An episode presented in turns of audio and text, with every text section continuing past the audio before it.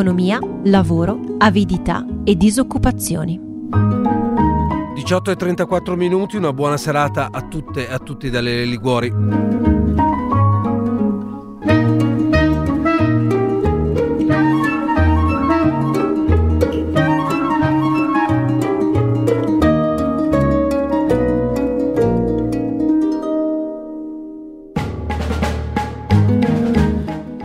Presidente russo Putin oggi ha annunciato una decisione che dovrebbe servire a contenere l'effetto delle sanzioni occidentali. La Russia ha detto non accetterà più pagamenti in dollari ed euro per il suo gas consegnato in Europa, ma accetterà soltanto rubli. Non è chiaro da quando entrerà in vigore questa decisione, ma l'annuncio di Putin oggi ha prodotto già alcuni effetti. Il primo sul rublo stesso, la moneta russa si è rivalutata di quasi il 10%, scendendo fino a 106 euro per rublo, andando sotto i 100 dollari sempre per rublo. Effetti a catena ci sono stati anche sulle quotazioni di gas e petrolio. Il gas europeo è salito fino a 132 euro per megawattora, guadagnando così oltre il 30% rispetto alle quotazioni di apertura, per poi scendere nel corso del pomeriggio pomeriggio intorno ai 110 euro. Minore è stato invece l'apprezzamento per il petrolio, in particolare il Brent, salito nel pomeriggio a 120 dollari al barile rispetto ai 115 dell'apertura di stamattina. Che cosa significa questa decisione annunciata da Putin? È appunto una risposta alle sanzioni occidentali, ma in che misura? Un'opinione, quella dell'economista Fabrizio Onida. Ma guardi, eh, fermo restando che è una decisione abbastanza senza precedenti, però la logica in fondo è abbastanza chiara. Eh, partiamo dal contesto, il contesto è un'emergenza rublo, cioè una moneta come il rublo che si è svalutata addirittura del 100%, poi è scesa oggi a circa il 30% rispetto a sei mesi fa, un rublo svalutato che al governo russo naturalmente non fa piacere per tanti motivi. Innanzitutto ricordo, uno, rincarano tutte le merci importate, in Russia, dalla moda agli alimentari, il macchinario, i pezzi di ricambio. Due, il servizio del debito estero è più costoso per la banca centrale e il governo russo ripagare le rate di interessi e di ammortamento del debito estero della Russia. La Russia ha debiti esteri in valuta estera. Ehm, quindi, posto questo contesto, la, la decisione di, di Putin ha una sua logica, cioè quella di dire siccome il mercato in questo momento vede un eccesso di offerta di rubli, o meglio se vogliamo una do, mancata domanda di rubli da parte del mercato e quindi il rublo si svaluta in modo preoccupante, posto questo mi creo delle condizioni in cui faccio nascere una domanda di rubli artificiale che è questa che discende dal provvedimento. Mi rivolgo agli importatori europei, eh, forse anche non solo europei, comunque in questo momento europei, che devono eh, comprare gas e petrolio, gli dico voi non mi pagate più in euro, mi pagate in rubli. Ovvio che i rubli non li stampa la Banca Centrale Europea, li stampa la Banca Centrale Russa. Quindi i debitori, eh, gli importatori europei di petrolio e gas cosa fanno? Si rivolgono alla, alla Banca Centrale Russa e chiedono i rubli in cambio di dollari. Quindi, professor Onida, con questa decisione Putin ottiene di rivalutare la sua moneta, il rublo, e continuare ad avere valuta estera, perché comunque gli importatori dovranno versare nelle casse della banca centrale euro o dollari per avere quei rubli con cui pagare il gas. Sì, sono due facce della stessa medaglia, eh, che risale io dicevo, eh, si crea una domanda artificiosa di, di, rubli, significa appunto sostenere il cambio del rublo rispetto al, dollaro e all'euro e questo è quello che può avvenire salvo vedere i conti con l'estero eh, della Russia eh, fino a quando possono essere mh, mantenuti. Questa dunque è l'opinione di Fabrizio Nida, sentiamo quella di una economista come Paola Subacchi che insegna al Queen Mary di Londra e all'Università di Bologna. Ma è una logica un po' strana dire il vero ed è una logica che probabilmente è una logica preventiva, nel senso Putin si aspetta le sanzioni sul gas e di conseguenza fa una mossa anticipatoria eh, per dire all'Europa attenzione a quello che fate. In realtà è una sorta di autogol perché sì, è vero, um, bisogna, uh, una mossa di questo tipo significa uh, in qualche modo rinverdire e rivitalizzare eh, il mercato del cambio, cioè praticamente il mercato della valuta uh, russa, il rublo, che in questo momento è, è, è, essendo sanzionato il sistema bancario e finanziario russo, chiaramente il rublo è altamente penalizzato. Ricordo che eh, ha perso il 30% del valore e oltretutto sarebbe anche una perdita ulteriore, ancora più alta se la rapportassimo invece all'incremento del, del prezzo del petrolio che c'è stato nelle ultime due settimane. Quindi eh, in sostanza eh, Putin dice a questo punto se voi volete eh, comprare il nostro gas dovete pagarci in rubli, di conseguenza dovete andare ad approvvigionarci sul mercato, eh, mercato delle valute e darci euro, in questo caso perché si tratta dell'Europa, in cambio di rubli. In questo caso, mi scusi professoressa Subacchi, Putin non perde la valuta estera, cioè rinuncia apparentemente agli euro e ai dollari, ma per comprare i rubli con cui vorrà essere pagato, gli importatori europei o americani dovranno andare con i loro euro e i loro dollari a comprare rubli. Alla fine che risultato ottiene? La valuta estera resta sempre eh, nelle sue mani, alla fine non la rifiuta.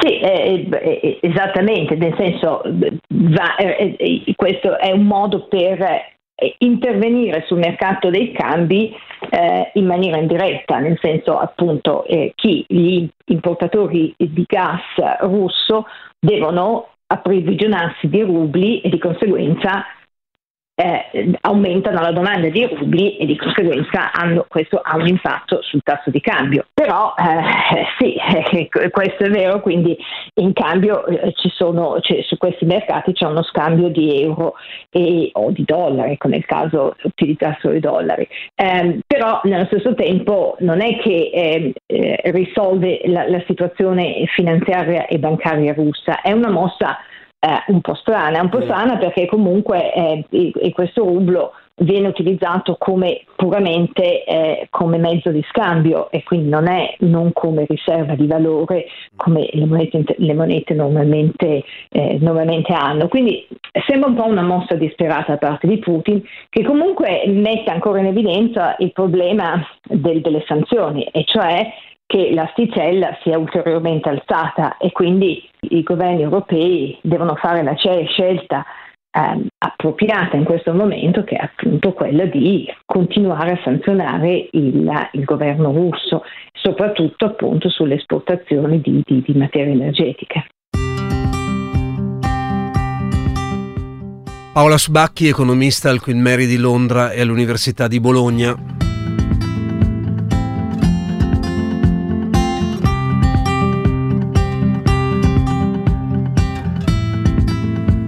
Domani dopo il vertice dei leader europei con il presidente degli Stati Uniti Biden c'è un tema, quello delle nuove sanzioni, che sta al centro di quell'incontro eh, con gli Stati Uniti e i paesi nordici europei che spingono per quelle nuove misure, le nuove sanzioni.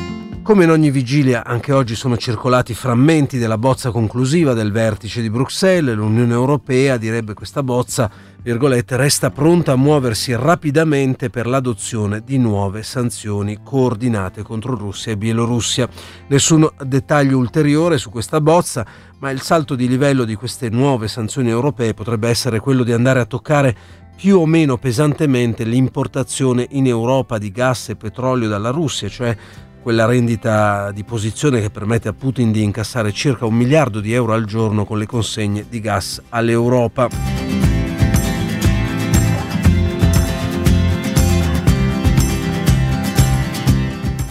Su questo punto però c'è una posizione che è quella del governo tedesco che sembra frenare il blocco delle importazioni di gas dalla Russia. La Germania vuole chiudere la condizione di dipendenza dalla Russia, ha detto oggi il cancelliere Scholz, sul piano energetico, ma Farlo da un giorno all'altro significa per il nostro paese e per tutta l'Europa precipitare in una recessione, quindi l'avvertimento di Scholz del cancelliere tedesco è molto chiaro ed esplicito. Dall'Italia oggi invece ha parlato uno dei consiglieri forse più ascoltati di Palazzo Chigi, del capo del governo Draghi, cioè l'economista Francesco Giavazzi, che proprio su questo punto ha detto andiamo verso i due mesi migliori dell'anno, aprile e maggio, quando l'Italia ha abbastanza energia idroelettrica e rinnovabile per ridurre a zero l'import di gas dalla Russia. Naturalmente, dice sempre Giavazzi, se lo facessimo smetteremmo di riempire gli stoccaggi necessari per l'inverno. Questo è comunque il miglior momento dell'anno e dunque penso che eh, dovremmo valutare appunto il blocco dell'importazione di gas russo. Questa misura, appunto, eh, temuta dal governo tedesco, auspicata da un consigliere economico di Palazzo Chigi come Giavazzi, era stata in qualche modo richiesta alcuni giorni fa, un, due o tre settimane fa, da un gruppo di circa 25 organizzazioni non governative europee, e tra queste c'era anche l'italiana Lega Ambiente, in un appello ai leader dell'Unione. La principale richiesta contenuta in questo appello era quella di appunto mettere sotto embargo tutte le importazioni importazioni di gas e petrolio dalla Russia, prima con dei dazi e poi con il blocco totale dell'importazione. Quindi oggi l'Europa potrebbe decidere proprio questa sanzione richiesta da queste ONG. Ho sentito per sapere che cosa ne pensa Edoardo Zanchini, vicepresidente di Lega Ambiente, appunto una delle organizzazioni firmatarie di questo appello.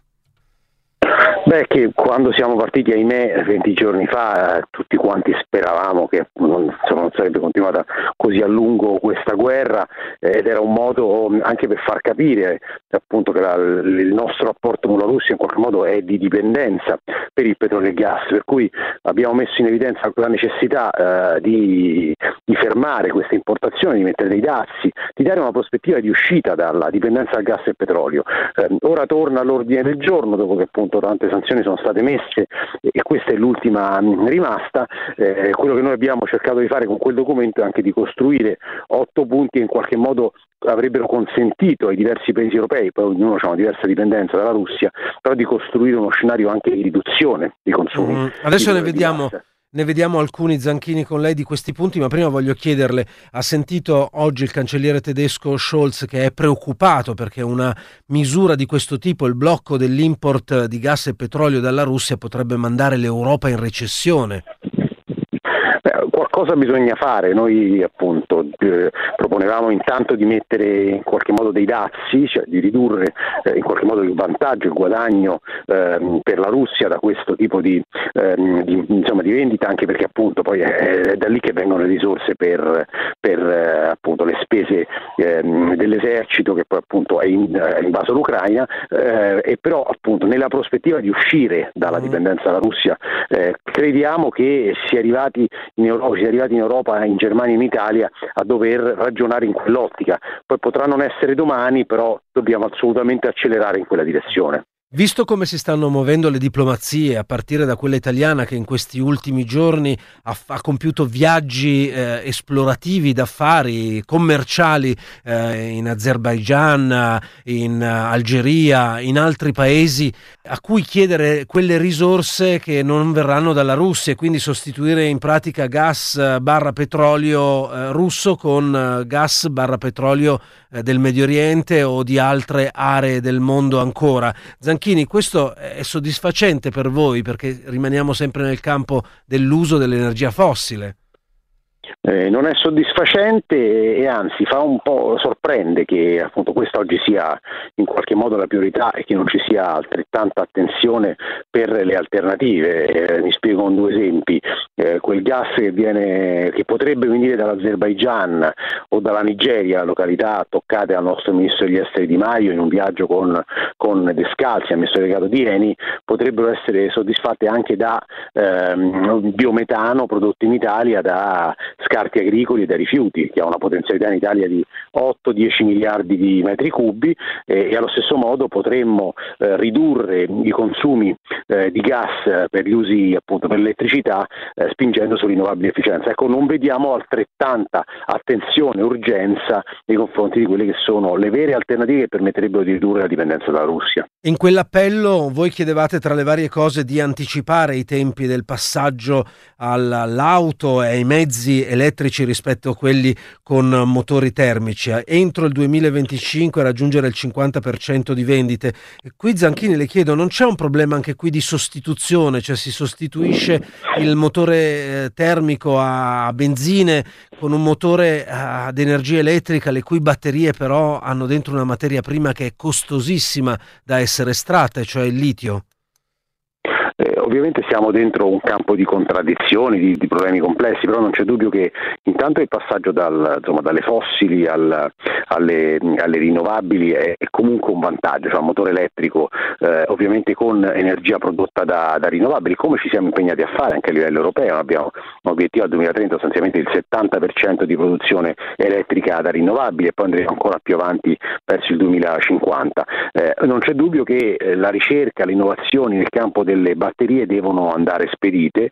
Eh, già abbiamo fatto dei grandi passi avanti rispetto all'efficienza e all'utilizzo di materiali sempre più eh, articolati, non c'è dubbio che dobbiamo però ridurre l'utilizzo di alcune materie eh, prime rare che ehm, oggi ehm, sono appunto eh, costose, sono estratte in luoghi in cui non c'è alcuna certezza sul tipo di, di, di lavoro, di sfruttamento del lavoro, eh, anche a costo appunto di danni eh, ambientali, però non ci dimentichiamo mai da dove veniamo, le auto che utilizziamo non solo eh, eh, producono appunto emissioni di gas serra, ma anche tutta la produzione delle auto, come appunto lo smaltimento delle batterie che sono anche all'interno delle auto, ha un, ha un ciclo eh, ambientale pesantissimo. Eh, è chiaro che la priorità dovrebbe essere anche qui quella di ridurre la domanda di spostamenti privati in automobili dando delle alternative e oggi abbiamo tante possibilità di andare in quella direzione. Un'ultima domanda, le chiedo una valutazione generale. Secondo lei il processo della transizione energetica, già in ritardo qui da noi in Europa, anche in Italia, rischia di essere frenato, se non addirittura bloccato dal contesto internazionale di queste settimane, la guerra nel cuore dell'Europa, le tensioni sui mercati finanziari internazionali? Teme che la transizione rischi di rimanere ferma lì dove è adesso? Sul breve termine c'è questo rischio, nel senso che molta dell'attenzione, come abbiamo visto, va nei confronti del come uscire dall'emergenza, come far fronte ai rincari eh, e quindi anche con ricette che vanno in direzione contraria alla transizione energetica. Pensiamo solo al fatto che si è ricominciato a parlare di utilizzare centrali a carbone o realizzare rigassificatori, tutte cose che avevamo smesso di, di, di, spesso di discutere.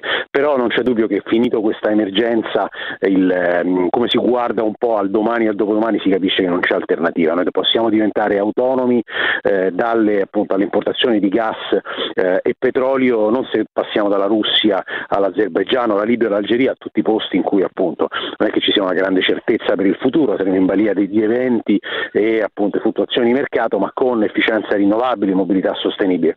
Per cui in quella direzione si andrà presto, per fortuna appunto siamo anche dentro l'Europa che questa direzione l'ha presa con, con chiarezza, noi dobbiamo solo capire che accelerare nell'interesse di un paese che importa appunto delle enormi quantità di gas e di petrolio ogni giorno.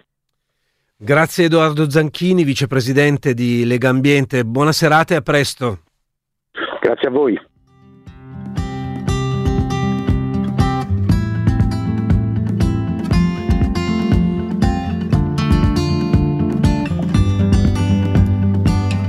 Di sanzioni si parlerà ancora nei prossimi giorni, non solo per il vertice europeo che ci sarà domani e dopo, ma anche per quello della Nato e per il G7 previsti da qua al prossimo fine settimana. E di sanzioni parliamo ancora anche noi, andiamo a chiudere la puntata di stasera eh, con una analisi, un'opinione di Paola Mariani, che è giurista, esperta di diritto internazionale dell'Unione Europea, insegna all'Università Bocconi ed è autrice di un articolo proprio sulle sanzioni alla Russia che è stato appena pubblicato in un ebook dal titolo Ucraina, una ferita al cuore dell'Europa, un ebook che raccoglie diversi articoli che sono apparsi recentemente sulla rivista Il Mulino. Hanno funzionato le sanzioni eh, contro la Russia che sono state decise fin qui? Paola Mariani.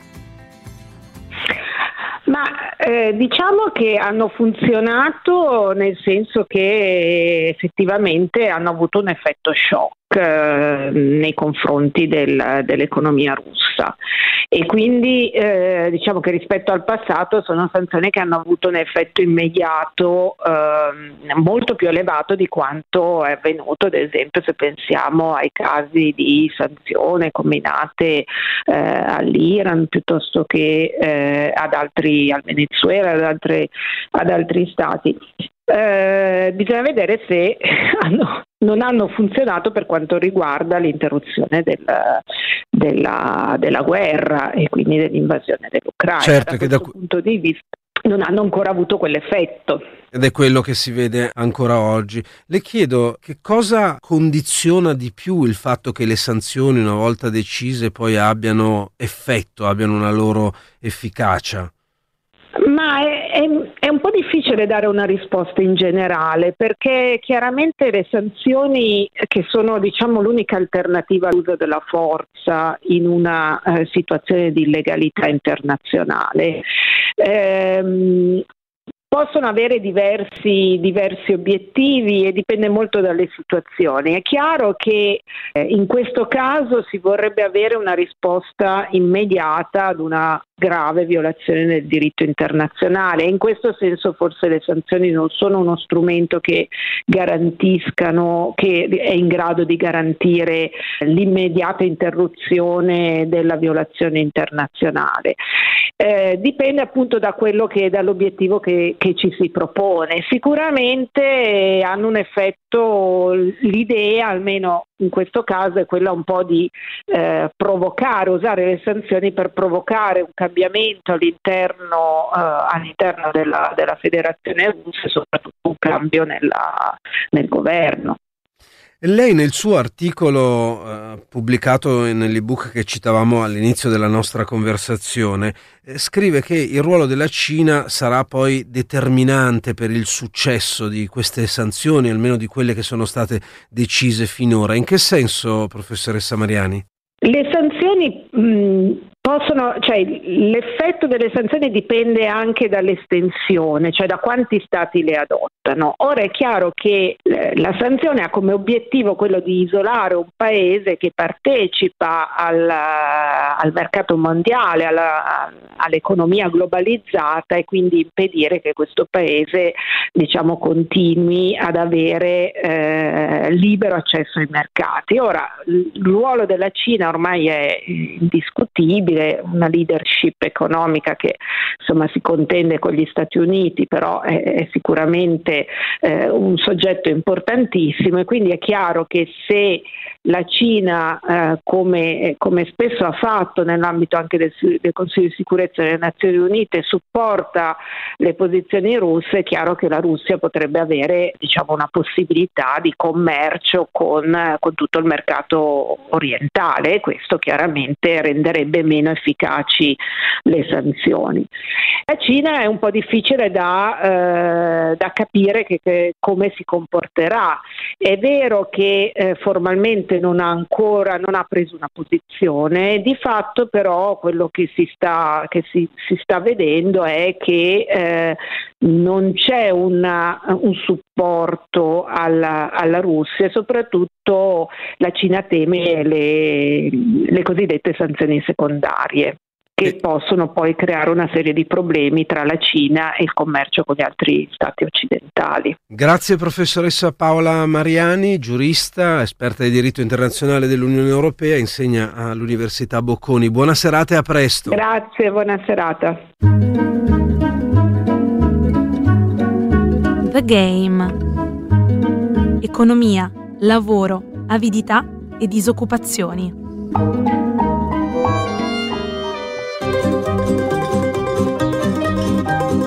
E di sanzioni ha parlato poco fa il capo della sicurezza nazionale americana Jake Sullivan. Biden annuncerà nuove sanzioni su figure politiche, oligarchi ed entità russe. Questa è l'anticipazione che ha dato appunto Sullivan di quello che dirà eh, Biden una volta arrivato a Bruxelles e atteso nelle prossime ore.